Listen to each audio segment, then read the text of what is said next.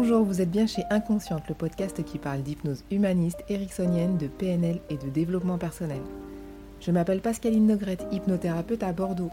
Passionnée par le corps et l'esprit et le lien entre les deux, je suis ultra motivée pour partager et simplifier tous ces outils que j'ai découverts toute seule ou que j'ai appris en formation dans les bouquins.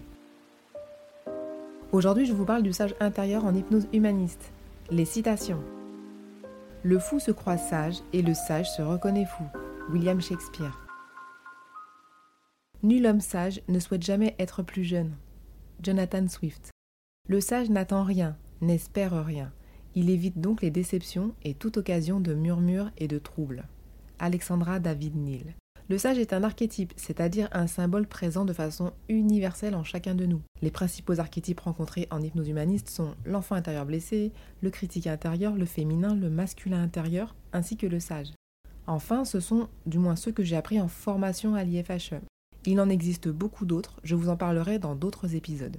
Rencontrer et soigner un archétype est indiqué en hypnose humaniste dans le cadre de la thérapie symbolique avancée, créée par Olivier Lockert et Patricia D'Angeli. Pour mieux comprendre l'hypnose humaniste, je vous conseille l'écoute de l'épisode dédié dans ce podcast.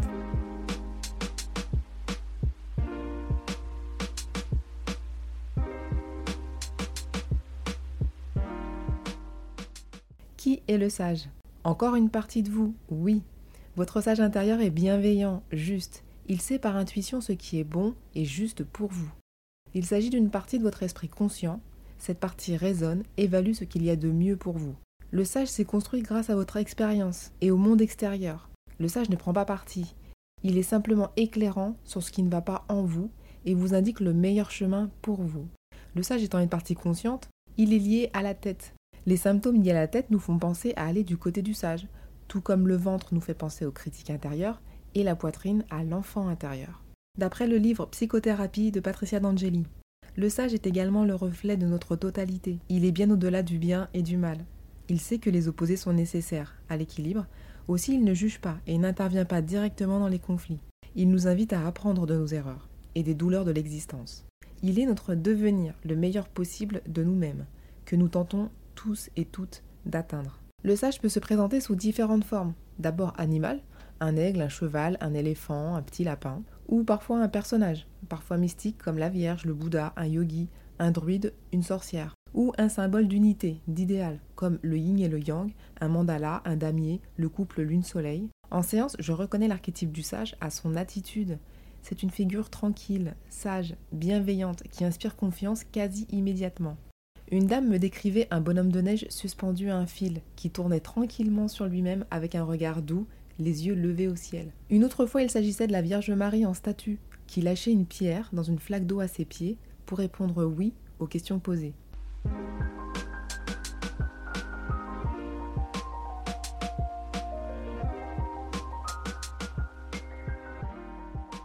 Pourquoi rencontrer votre sage? Pour aller à la pêche aux informations, s'il y a bien une seule personne qui peut vous donner des conseils, c'est lui, cette partie sage et juste. Il est présent afin de vous restituer le fruit de votre expérience et de celle des autres autour de vous. Il peut vous guider sur la signification d'un comportement, d'une maladie à venir ou déjà en place. Il vous guide vers la compréhension et la résolution de votre problème. Alors pourquoi s'en priver? Simplement parce que nous n'avons pas toujours le temps d'aller le questionner, à moins que nous n'ayons déjà consciemment la réponse à nos questions.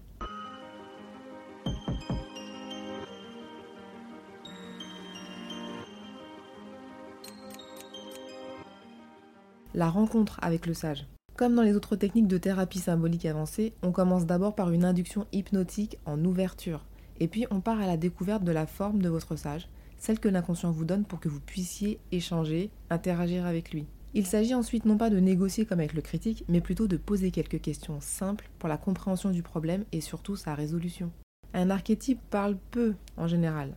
Il s'exprimera sous forme de symboles ou de décors symboliques à décrypter comme un rêve on n'oublie pas de le ou la remercier à la fin et de revenir à l'état ordinaire de conscience avec tous ces bons conseils. Mon sage à moi, j'assume complètement et je vous préviens de suite. Mon sage est une version plus immaculée de Merlin l'Enchanteur. Il n'est pas foufou comme Merlin, il est calme, centré, habillé en blanc, barbe blanche, mais pas de lunettes ni de chapeau pointu. Je l'ai contacté parce que je perdais mes cheveux par poignée. Je me disais que je n'avais rien à perdre, et puis j'avais déjà perdu assez de temps à me dire que ça allait s'arranger tout seul. Donc je me glisse en état modifié de conscience, en expansion, sinon je fais de l'hypnose dissociante, et je me laisse guider vers mon sage intérieur, que je connais depuis quelques années. Je lui pose la question, qu'est-ce qui fait que je perds mes cheveux à ce point? Je vois les montagnes de Volvic, comme dans la publicité. Je trouve ça beau, je ne comprends pas trop cette réponse. Je me retrouve au-dessus d'un volcan en particulier, et là je m'aperçois qu'il est sacrément actif et que ça bouillonne fort à l'intérieur, de lave, de projectiles.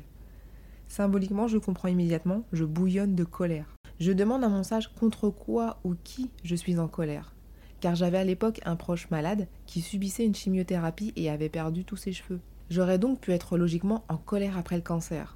Le sage me répond et prend bien son temps. Je discerne alors les contours d'une personne que je connais bien et avec laquelle je me vautre dans des conflits interminables depuis des années, à coups de mails fleuves, comme j'aime les appeler, des mails de 12 pages, pour jouer au jeu de qui a raison et qui a tort. Hashtag CNV, on en reparlera plus tard. Donc, deuxième réponse évidente aussi, je reste concentrée et demande à mon sage comment aller mieux dans cette relation. Je vois de très très très très haut une belle falaise avec la mer qui bat la côte. D'ailleurs, cette falaise me fait penser à mon enfant intérieur. Quand on a poussé la voiture, c'était au bord de cette falaise-là. Sauf que là, j'étais en hauteur. Et je comprends prendre de la distance. J'ose demander un deuxième conseil. Et là, j'entends, oui, j'entends des voix, je sais. Là, j'entends, passe à l'action. Bon, je n'ai pas trop compris, mais je suis revenue en ouvrant mes yeux avec ces deux conseils de mon sage intérieur. Prendre de la distance et passe à l'action. Je les ai notés et puis la vie réelle s'est remise en route, en conscience. J'ai pris de la distance et je suis passée à l'action.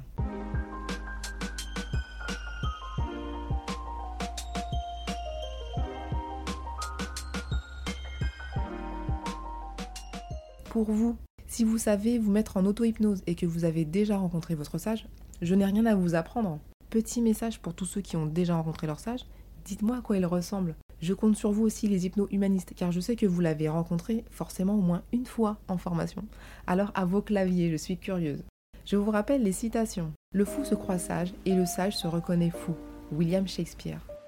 Nul homme sage ne souhaite jamais être plus jeune. Jonathan Swift.